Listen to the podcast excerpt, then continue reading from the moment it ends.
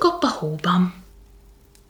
Kip-kop a gesztenye arra ébredt egy téli reggelen, hogy fázik. Hideg volt a kamrában, nagyon hideg. Valami történt odakint. Kilépett az ajtón, és csodálkozva nézett körül. Fehérbe öltözött az egész világ. Csillogó, puha hó borította a dombokat. Kipkap elindult, hogy körülnézzen. Csend volt. Ahogy lépkedett, ropogott a hó a talpa alatt. Dombra föl, völgybe le, jó messzire elsétált. Egy távoli bokron három széncinke didelgett.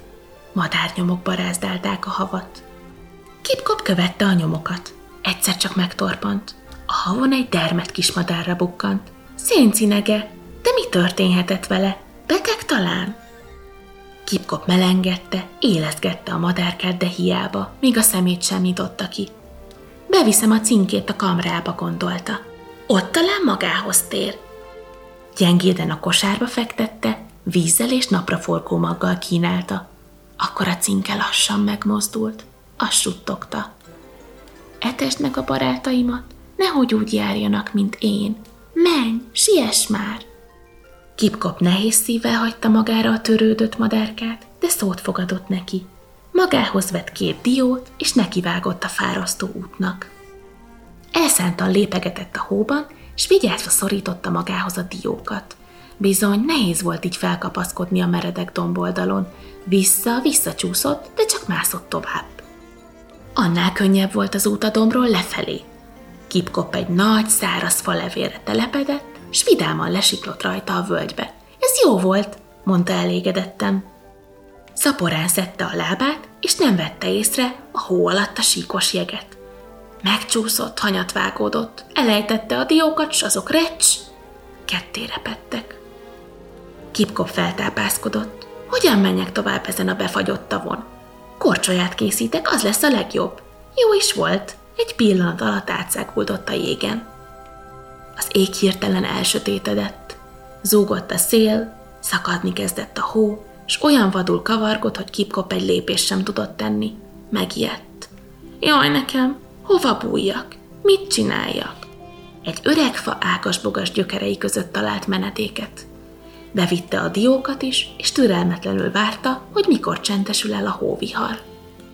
Nem kellett sokat várnia, elült a szél, újra kiderült az ég. Kipkop végre odaszaladhatott a madarakhoz. Ha-hó, hoztam nektek diót, kiáltotta messziről. Hangjára szétrebbentek a cinkék. Kipkop a bokor ágai közé szorította a diókat. Milyen jó, hogy széttörtek, gondolta. De hol vannak a madarak? Miért nem jönnek enni? Lehet, hogy megijedtek tőlem. Tudom már, mit csinálok. Elrejtőzöm egy hóbucka mögé, mintha én is egy hóbucka lennék.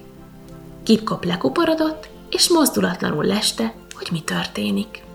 Kis idő múlva óvatosan visszaröppentek a bokorra a széncinegék. Felfedezték a diókat, és lakmározni kezdtek.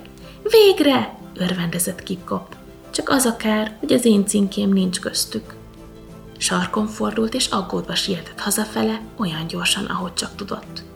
Vajon mi történt otthon, amíg távol voltam? Éle a kismadár, vagy már nem tudtam megmenteni? Micsoda meglepetés! A madárka élt és erőre kapott. Átmelegettem, jól is laktam. Ettek-e a többiek? kérdezte. Ők is jól laktak, csak téged várnak, válaszolta Kipkop. Útnak indultak. Dombra föl, völgybe le, jó messzire mentek.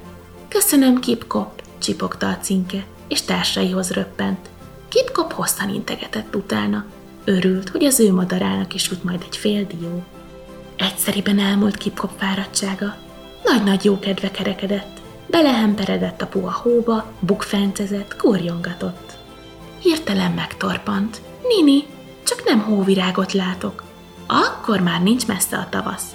De amíg ilyen hideg van, addig minden nap viszek a cinkéimnek ennivalót, határozta el Kipkop.